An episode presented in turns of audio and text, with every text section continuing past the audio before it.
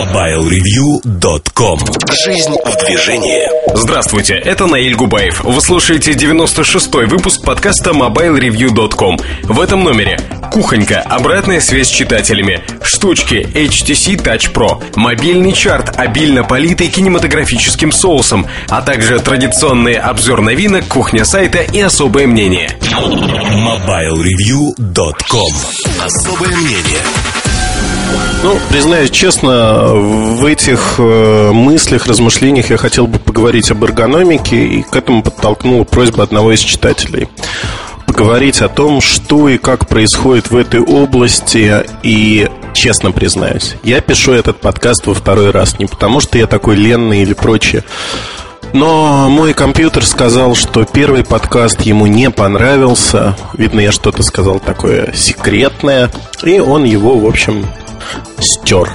Поэтому э, этот подкаст я буду писать второй раз уже с чувством, с толком, с расстановкой.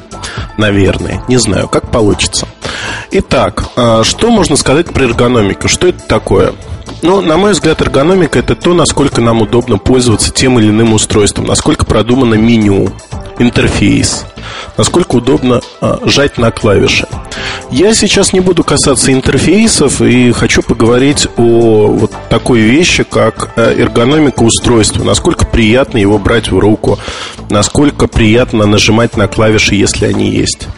Одним словом, то, с чем мы сталкиваемся, когда первый раз берем ну, любое устройство в руку. Давайте поговорим все-таки о мобильных телефонах, с которыми я немножко знаком. А мое видение эргономики сегодня. Эргономика это не наука, наверное, и не ремесло. Это смесь всего, это и искусство, и наука, потому что здесь требуется также удача. Удача угадать, что будет востребовано, точнее не так, не востребовано даже, а что подойдет а, максимальному числу потребителей, потому что угодить всем невозможно. Эргономика это всегда компромисс. Антропомол... Вот снова второй подкаст пишу, а слово выговорить не могу. Явно я чем-то вчера занимался не тем. А, изучение человека, анатомии человека, даже физиологии, выделение пота, они тоже имеют непосредственное отношение к эргономике, потому что если вы сделаете корпус телефона таким, что он а, будет, в общем-то, взаимодействовать с потом, то появятся очень быстро разводы. Поэтому э, с материалами инженеры, дизайнеры работают очень плотно и очень хорошо.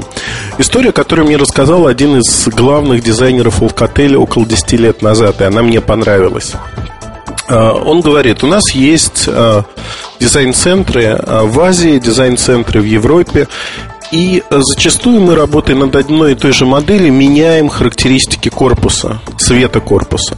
Потому что серебристый цвет в Азии – это не то же самое, что серебристый цвет в Европе. В Европе мы предпочитаем более яркий оттенок серебра, более насыщенный, потому что количество солнечных дней меньше, и телефон должен быть э, ярким. При этом такой же аппарат э, в Азии, он делается более тусклым, там света много.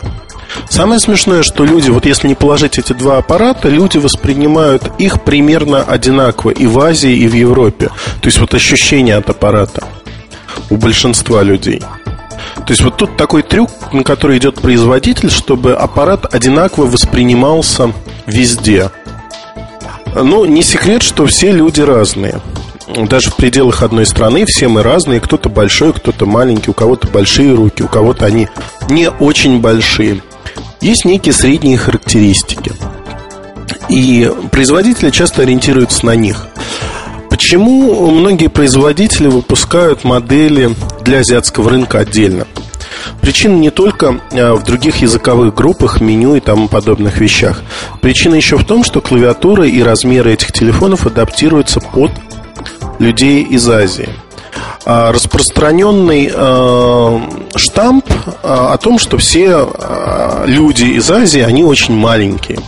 Но это штамп действительно, потому что когда я попал первый раз в Китай, в Северный Китай, а у меня был шок.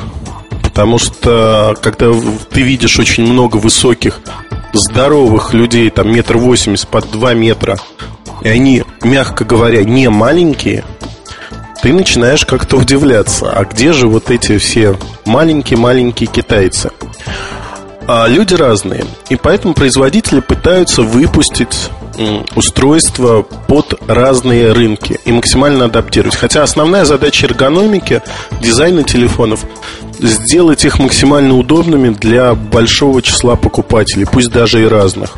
Но это всегда компромисс. Нельзя сделать удобным телефон для всех. Всегда найдется некая группа товарищей, которая скажет, вот мне это не подходит, это не мое.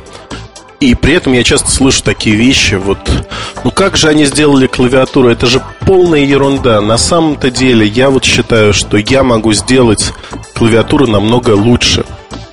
Но все мы, э, как минимум, Леонардо да Винчи, но на самом деле, на мой взгляд, э, это все преувеличение художественное, такой высокохудожественный свист.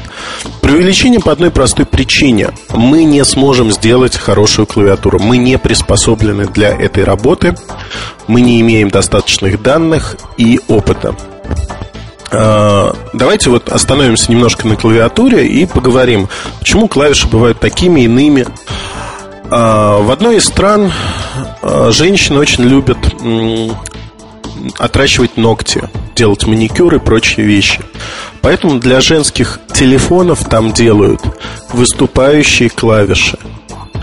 Потому что э, они небольшие и выступающие. Обычный человек без ногтей, ему будет сложно работать с этими э, клавишами. Но женщинам с ногтями очень удобно и обратно им неудобно работать с плоскими клавишами. В большинстве стран люди пытаются сжать а, на подушечкой пальца, то есть всей площадью. Поэтому клавиши делают средними либо большими по площади, по размеру, дают им некий ход э, нажатия, чтобы было хорошо, удобно работать с телефоном. То есть получается, что надо учитывать вот еще и такие вещи, привычки людей. А, я знаю, что есть куча разработок, и я видел некоторые из них. Там кверти клавиатур, которые принципиально лучше, чем существующие клавиатуры. И вот тут э, возникает такая теория заговора. Плохие производители прячут инновационные разработки. А вот и нифига. Ой, я сказал плохое слово, наверное. Кто-то, ревнители ценностей русского языка могут на меня обидеться. Но я не считаю его плохим. А, вот все не так на самом деле, потому что давайте вспомним выход Sony Ericsson P1 M600, где QWERTY клавиатура улучшена, она сделана на качельке. А я знаю лично людей, которые не смогли привыкнуть к этим качелькам. Более того, многие люди, приходя в магазин, а это первое знакомство с аппаратом, брали в руки, им это казалось непривычным, и они а, говорили о том, что вот, ну это не мое, я не хочу, вот извините, но это как-то необычно. Для того, чтобы привыкнуть к этой клавиатуре, надо было, чтобы прошло время. То есть, например, попользоваться неделю, две недели. Я привык за несколько дней. И вот тут возникает такая опасность, что люди просто не будут покупать устройство, подозревая, что они могут с ним не справиться. И вот преемственность это та вещь, о которой мы говорим постоянно. То есть преемственность должна присутствовать. Без нее ну никуда, никуда не деться. Если у вас есть опыт, как пользоваться, а, например, сенсорным экраном, вы вряд ли пересядете на что-то другое. Если у вас нет такого опыта, то, конечно, вы будете говорить, что сенсорный экран не так не интересен. Ну и тому подобные вещи производителям приходится считаться с этим. Вот никуда от этого не деться. Это нужно. Нужно, чтобы люди получали преемственность. В том числе, когда одна модель заменяет другую, очень часто производитель пытается сохранить найденное решение. Вот он нащупал решение, вот такая клавиатура хороша, многие любят ее, и он пытается ее применить накладывается а, очень многие вещи. Например, накладывается то, что порой бывает так, а, что клавиатура оказалась удачной, ее любят пользователи, но в плане сервиса она ну никакая, ломается часто, но при этом крайне удобно. Это всегда компромисс. И то, о чем я хочу сказать, а, компромисс происходит постоянно. Не бывает так, что один производитель а, нашел решение, оно подходит для всех.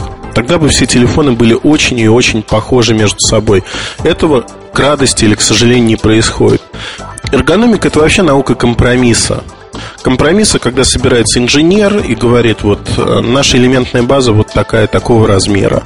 Дизайнер говорит о том, что э, может сделать то-то и то-то. Ну, возвращаясь к теме эргономики, э, я могу сказать простую штуку. Люди, которые успешны в этой профессии, они в какой-то мере интуитивно понимают, нащупывают решения. А другие производители копируют удачные решения, они распространяются по рынку. Но вот то многообразие телефонов, форм, оно фактически такая полевая лаборатория, где эволюция происходит в, в уменьшенном масштабе. Телефоны эволюционируют. Лучшие решения выживают, худшие решения погибают. И вот эту эволюцию мы видим постоянно. Поэтому я могу сказать, что это крайне интересно. И действительно, то, что происходит сейчас, меня радует. Именно в плане эргономики. Сейчас я с вами прощаюсь, дорогие слушатели. А, времени говорить про эргономику интерфейсов нет. Про корпуса я немного рассказал. Честно скажу, хотелось бы рассказать больше. Но мне надо убегать на телевидение, где мы будем рассуждать о перспективах и судьбах розничного рынка, ритейла, сотового. А, не похвальбы ради, я думаю, передача получится интересной, а, поэтому бегу готовиться, как говорится. До новых встреч в эфире, оставляйте свои комментарии, вопросы у нас на форуме, я буду рад ответить на них. Удачи вам и до новых встреч. MobileReview.com Новости. Билайн, последним из операторов «Большой тройки», начал прием заказов на iPhone 3G. Оформить заявку и занять виртуальную очередь можно на странице iphone.beeline.ru. О дате начала продаж iPhone 3G оператор пообещал сообщить дополнительно. Добавлю, что аналогичные способы предрезервирования айфонов действуют и на сайтах Мегафона и МТС. Оператор МТС сообщил о технической готовности и запуске в тестовую эксплуатацию во Владивостоке первой в Приморском крае сети третьего поколения. До конца года компания планирует реализовать ковровое покрытие Владивостока и запустить сеть 3G в коммерческую эксплуатацию. Также до конца 2008-го сети третьего поколения будут построены в Хабаровске и Иркутске, а также в таких городах Приморского края, как Уссурийск и Находка. MobileReview.com Жизнь в движении